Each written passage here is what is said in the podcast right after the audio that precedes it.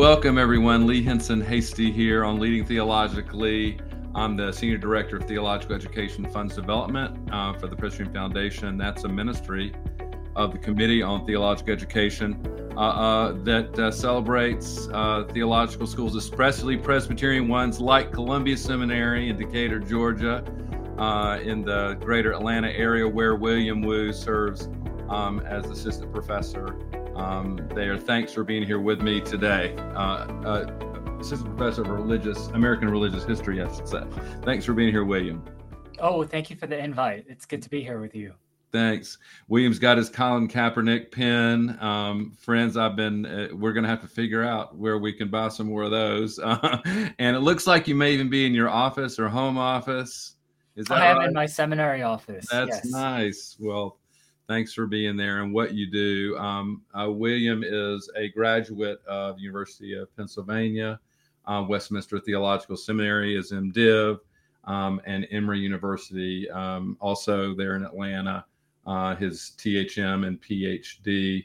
Um, he's written about transnational histories of American Protestant world missions in Korea and Korean American immigrant religious communities, as well as histories uh, of Presbyterianism and, and Protestantism. Um, and, and so we're so much we could say about him. We're going to put a link to his bio. Um, I may even post uh, my own bio. now I've got I've got some extra information, and we're here because of his most recent book, published by Westminster John Knox Press.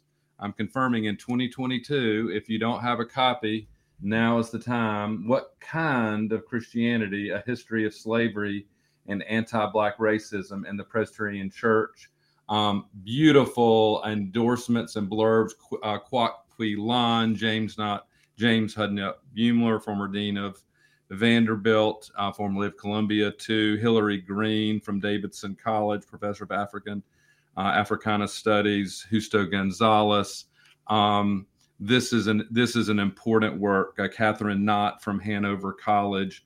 Um, it debunks persistent myths. Hilary Green says what kind of Christianity offers the necessary balm for institutional reconciliation and repair in the present. So this isn't just uh, it gives me chills when I read that, uh, and I'm glad to see you nodding and agreeing because this is work that has to be done, the historical work, so that we can work now and imagine a different kind of future. Um, so I'm just so grateful. We're going to be talking about the book, and um, but before we jump into all of that, um, I know my audience loves to hear about, and we'd love for you to let us know you're here in the chat. Um, but uh, loves to hear about what is giving you life, um, or you know, the book starts with a Katie Geneva Cannon quote. So I'll ask what what she rephrased from Alice Walker. What is the work your soul must have, William? Oh, thank you, Lee. Uh, thank you for the generous uh, introduction. Uh, so what is the work my soul must have? So I can share with you what the work my soul earnestly desired in the research and writing of what kind of Christianity. So it was, in brief, I had finished my revised dissertation on, uh, you mentioned it, the transnational histories of American Protestant mission workers in the Korean Peninsula and early Korean American immigration, which included many Presbyterians, not all, but many. Mm. And so it is finishing that work and figuring out what's next. Mm. And so for me, I think as an historian, my soul yearns for origin stories. Where mm. did I hmm. come from? How did I get here? So in that revised dissertation first book, it really was looking at my Korean American Protestant, uh, first as a Methodist and then as a Presbyterian identity. How did hmm. it all come about? So then the next question I had was what does it mean for me to be a Presbyterian? Mm. How did I get here? I am not only teaching at a PCUSA seminary, but I am a minister member of Cherokee Presbytery. Shout out to Cherokee Presbytery. And uh, I acknowledge that I belong to an imperfect denomination, but nonetheless, it is the church capital C, Lee, for you too, right. probably, for Amen. me, where I believe is most closely aligned to how I might participate in God's love, justice, grace, and righteousness. Mm. So I wanted to get at the challenges around racism in mm. not only our denomination but the larger Presbyterian and Reformed traditions. Mm-hmm. So then that's how I got to work. Mm-hmm. Well, I'm glad because this is work that uh, um, all Presbyterians certainly can benefit from. No, just uh, although I've not made it through the entire book, what I've read, I'm just uh, uh, frankly um, overwhelmed in a good way, um, it, in a painful way, but also a good way. And it does help explain things because there's there's things like the, the, how do we get it here? That how do we get here is a question. I wish when uh, general assemblies and presbyteries and sessions met, you know, making decisions, that's something they thought about or, or thought about it ahead of time in terms of sort of your own discipleship and faith journey um, yeah, how do we get here? That's that's really really important. And this and the book really does help along those ways. Um, friends, I gotta I, I, mentioned the Katie Geneva Cannon quote. The book starts with her name. She's uh, the first African American woman uh, ordained by the Presbyterian Church. Um, by Catawba Presbytery. I had uh, a guest last week, Ed Newberry, talking about Catawba Presbytery. yeah, right. Just just north of Cherokee, but uh, probably encouraged uh, in, included some of Cherokee when it was when it existed uh, uh, an all black uh, governing body. A womanist theologian, first black uh, American woman to be ordained, 1974. She asked, and this is where the title of the book comes from, y'all. Where was the church and Christian believers when black women and black men, black boys and black girls were being raped, sexually abused, lynched, assassinated, castrated, and physically oppressed? Okay, now that's a question. What then? Then comes the question that's the book title: What kind of Christianity allowed white Christians to deny basic human rights and simple dignity to blacks? These same rights which have been given to others without question. Wow. How did you stumble upon that quote? Because it comes from a not mainline journal, I think. Uh, That's right. Um, no, it. I've read it, and it really helped um, orient me. Uh-huh. At one level, Lee, it is a disorienting yes uh, question and statement, and it's powerful because it is. It can be interpreted as ironic or paradoxical, right? Because really, uh, so I think three things, Lee. One is, I think, in trying to answer that question, one answer that I've encountered, not only in uh, congregations, but also in seminary classrooms and in right. textbooks that are have been assigned to me, is that Christians were not responsible oh, for those atrocities. Christians wow. were the ones who were fighting it. Mm-hmm. Do you know of William Wilberforce? And do you know what he did to mm-hmm. abolish the slave trade, the transatlantic slave trade? Do you know William Lloyd Garrison, the great abolitionist and founder of the Liberator newspaper? Right. And so these, this is what Christians were doing. Mm-hmm. And Lee, you're kind of shaking your head. And oh, I love it. Listen, yeah, so, and, and, Frederick and, and Frederick Douglass. Yes. so, but the reality is, some and some might be generously, a few Christians were in fact like Frederick Douglass, mm-hmm. like Theodore S. Wright, the first African American graduate of Princeton Seminary, class of 1828, I believe. And they mm-hmm. were like William Lloyd Garrison. Um, but the reality is, it was not many. So that answer is not many, not sufficient. Mm-hmm. So that mm-hmm. I think the other more common answer, I don't want to say that's the most common answer. Hopefully, it's not that Christians were not involved in the kinds of Christianity that participated in racism, racial violence, and slavery. But the other answer is it was the wrong kind of Christianity. It was at one level uh, wicked people who were abusing the name of or or misusing the name of Christ, or it was, it was just white Christians, including Presbyterians. They just didn't know better.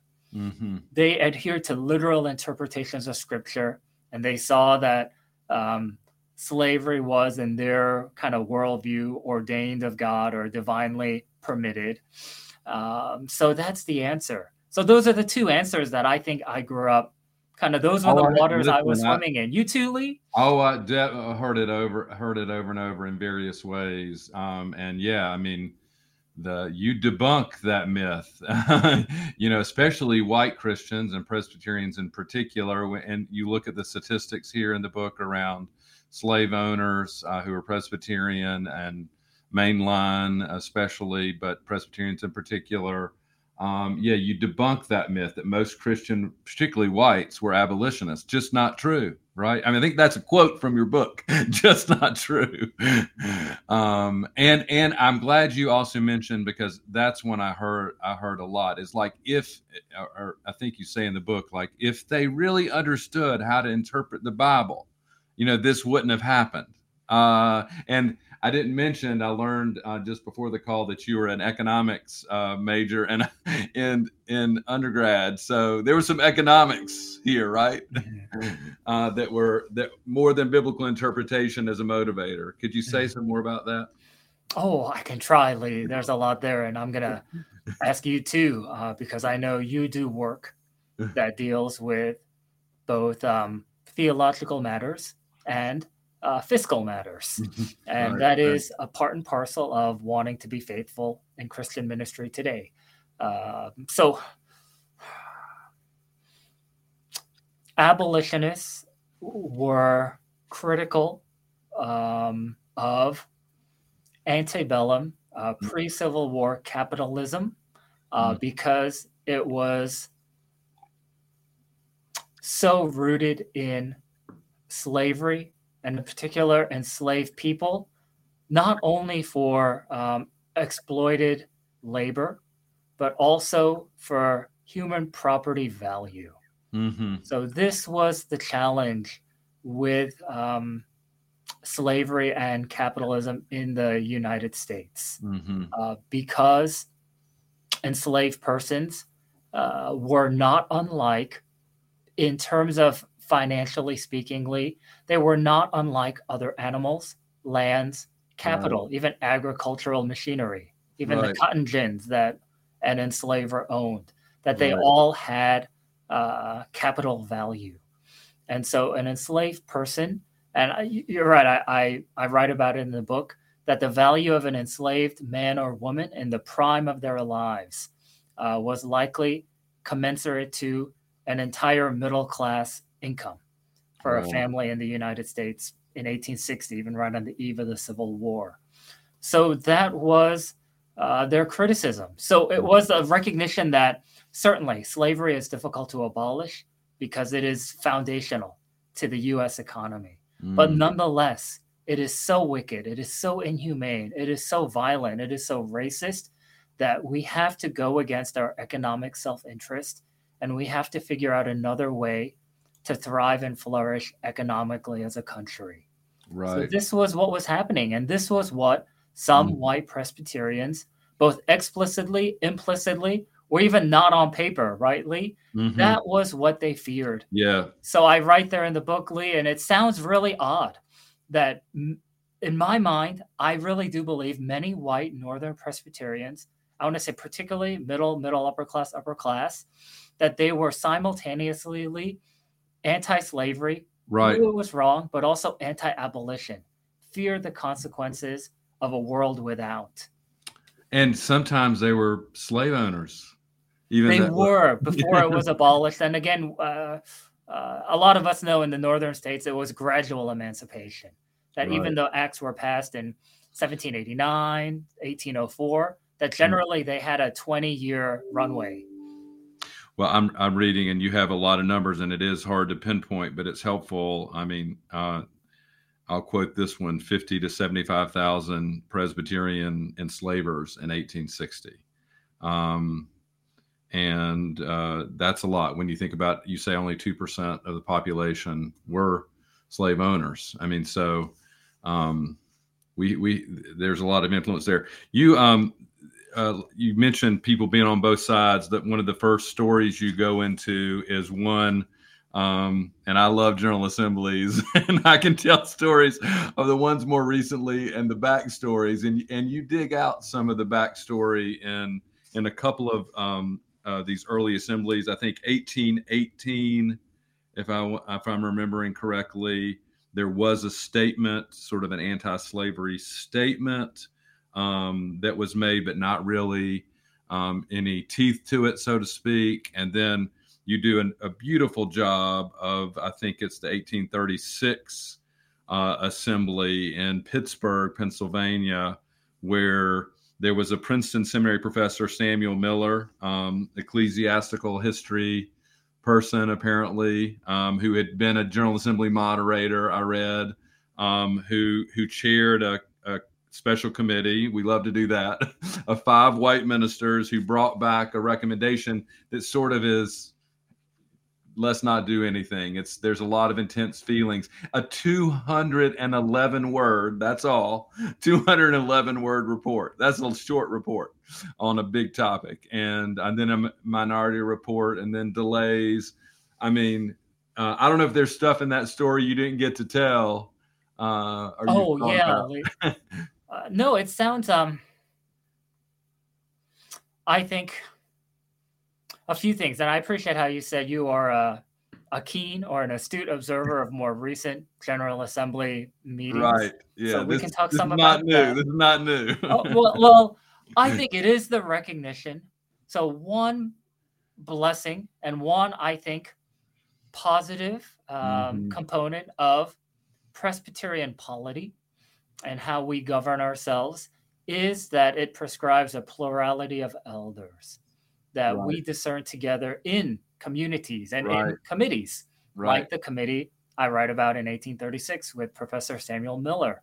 Um, so there is that is um, that is at the heart of what we do, uh, Mhm. but also it is the recognition. Isn't it in the Scots Confession, Lee, that all councils may err, and in fact some have erred, and it is to recognize our depravity and our Right. sinfulness, and I think what John Calvin calls I'm going to use my nomenclature, like that our hearts are idol factories. We are drawn Idol and we are prone to make idols. That's from the Mhm. Institutes, right? Mhm. So it is to recognize that the best parts of Presbyterian for some of us is that plurality, is God discerning God's wisdom together. But it is the recognition, rightly, that sometimes we have our own interests and it is hard to divest ourselves of those interests. And it is hard to honestly and boldly pursue God's justice. Right. Uh, honestly and boldly, I mean, the just to, I don't want to, it's only the first few pages, so I'm not spoiling too much, but I don't know, think people will be surprised to hear it was a sort of pray and wait sort of thing that happened there. And I love, then you later tell the story of Angelina Grimke, who I learned about in seminary, I'm glad to say. Uh, former Presbyterian, and she stopped being Presbyterian when she went to the session to say, no, we need to pray and work for this kind of justice and freedom. And um, I think that kind of boldness, I mean, amplifying those those stories are is also um, helpful in, in the book. You talk about another the myth about Christians, uh, most white Christians being abolitionist. Uh, that's faulty. You talk about biblical interpretation as a, as a crutch that doesn't really help. You also talk about unity versus purity, and that's in this area. This is sort of the delay. Like, let's not let's not upset too many apple carts uh, here. Could you say a little bit more about that? That's that's I not can try. It, it it's not as bold as I think that you're. Talking I can about. try, Lee. Certainly, it has roots even before 1836, the 1795 General Assembly, where I believe it was the Transylvania Presbytery Kentucky. They were Yeah. having some disagreements about the the rightness of slavery, in fact, the wrongness of slavery.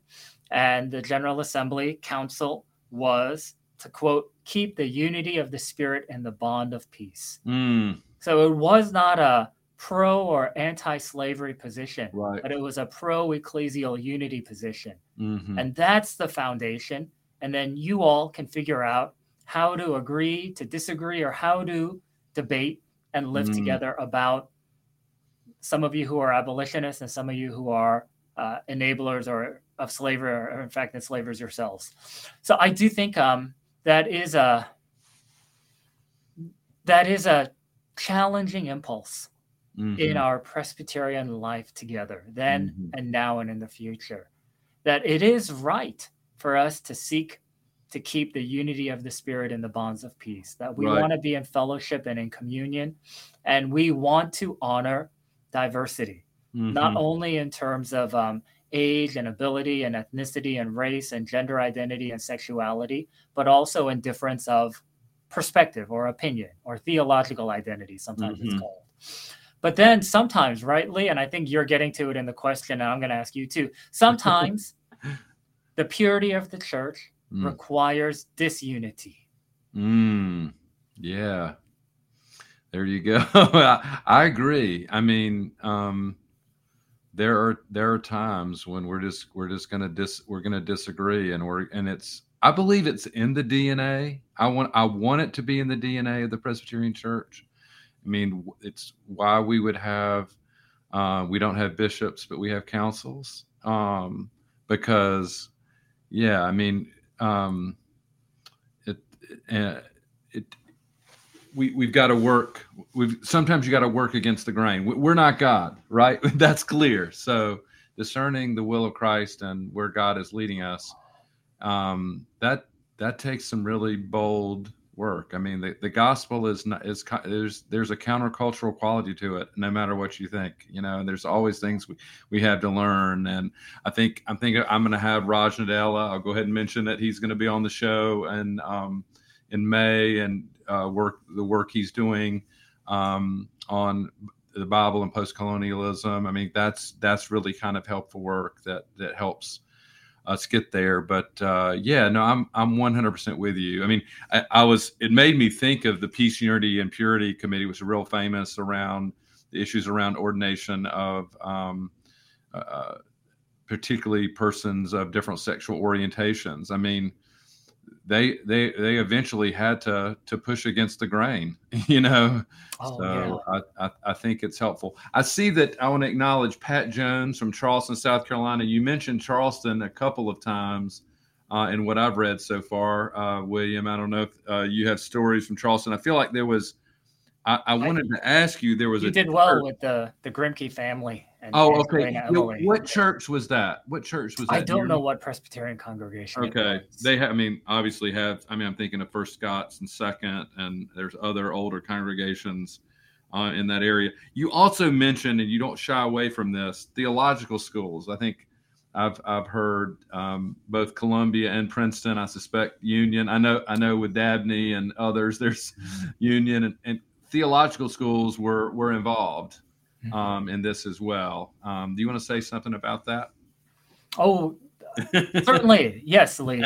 I think um, to your earlier question, I in talking about unity, I think um, one way for that's helpful for me that really tries to get at the nuance and complexity, but in a way that where there's clarity, is I think for me as a Presbyterian, unity should be a priority, but not the priority. The priority. Mm-hmm. And I get that that's complicated, quite frankly. And you know more about this than me, than me, Lee, in part because of our polity around, I think it's in G4, that mm. church mm-hmm. property is held in trust. In trust. So that does make unity more than a priority on many occasions mm-hmm. when the property of a congregation belongs to a presbytery synod or general assembly. True. So that's where, um, but nonetheless, I do believe that that is a wrinkle, but nonetheless, it doesn't mean that unity should be the priority. Mm-hmm. That's mm-hmm. not, that is certainly important for the gospel, but it is not the only thing. Yes, we need to be one Lord, one faith, one baptism, but we need to also uh, defend the oppressed, Amen. act justly, um, s- seek uh, God's kingdom here on earth. And I think seminaries play a part in that, Lee. Mm-hmm. I think seminaries then really did, in my historical judgment, and I'm not going to, um, I, I, I think it's clear that seminaries such as Columbia and Princeton and Union in uh, Richmond that they really failed uh, mm-hmm. to exhibit not just even moral courage, but even moral morality period Mm-hmm. I think mm-hmm. the ways in which they trained ministers uh, to exegete the scriptures in ways that supported the perpetuation of slavery mm-hmm. and black inferiority and white superiority were not only detrimental but exceedingly harmful mm-hmm. both for black and white Americans. Mm-hmm. For black Americans, it was harmful because these defenses, biblical defenses, were used to preserve and protect and wanting to continue to defend slavery. For white Americans, it was harmful because it, and I talk about in the book, some abolitionists really were furious at theological seminaries because right. they provided uh, the sanctity of religion mm-hmm. to justify these horrendous sins. Mm-hmm. And so that's where I think seminaries ought to be held um, accountable, not only then, but also now. Mm-hmm. So many ask, what should Columbia Seminary, where you, where I teach, what should we do now?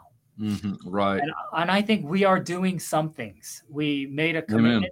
our board of trustees and president's council in June 2020, in the wake of all of the racial uprisings and protests after the deaths of several African Americans, um, such as Ahmaud Arbery in my state, um, and George Floyd, Breonna Taylor, and others.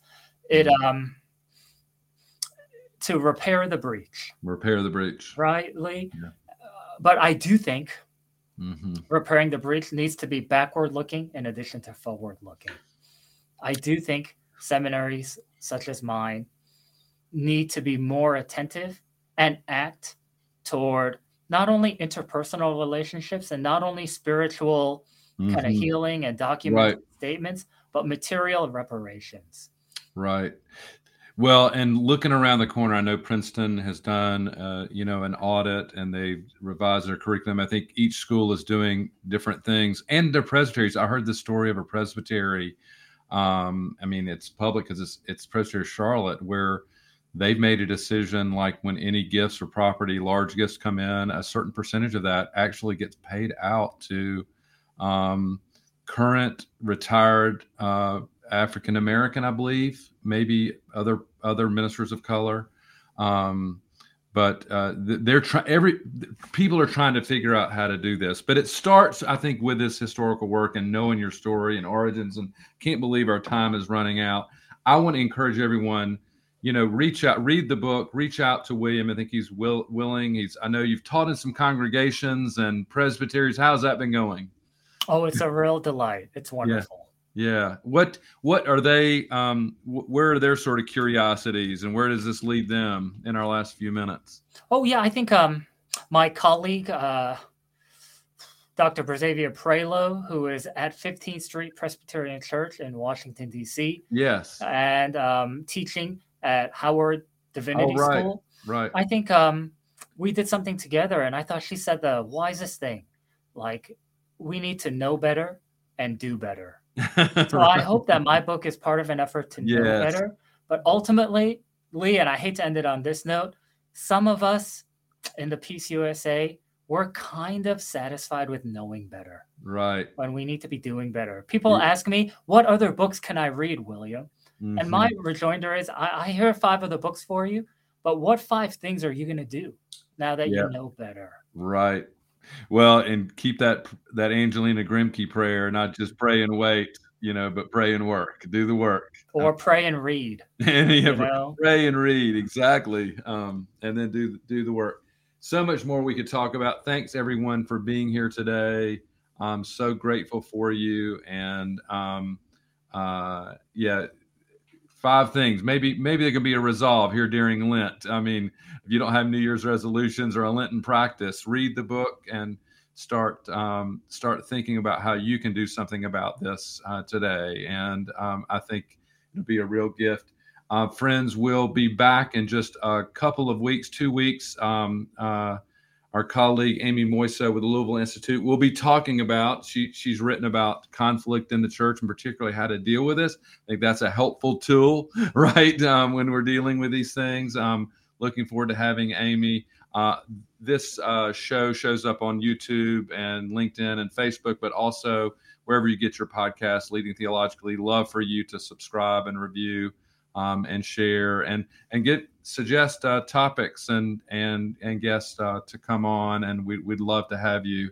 Um, but particularly grateful today for you, William. Would love for you to to bless and send us. But before I do that, let me just say thank you for looking back and helping tell the story of these origins so we can do the work today and to look forward.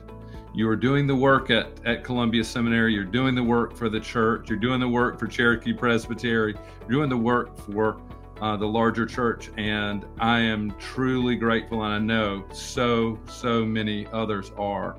Uh, thanks for your wisdom, your inspiration, um, and your challenge um, as well. Um, uh, and look forward to seeing you again sometime soon. Hey, thanks, Lee. So let me offer a brief prayer. God, we are called in your word to act justly, to love mm. mercy, and to walk humbly with you, O God. And as we do so, may we also strive and sometimes stumble, but ultimately seek and pursue your justice, your love, and your righteousness in our congregations, in our neighborhoods, in our schools, and in our world. And we thank you in all this work. You are the God who goes before us, who goes mm. with us, and goes after us. In Jesus' name we pray. Amen. Amen and amen. Thanks again, William and everyone. We look forward to seeing you in a couple of weeks. Take good care.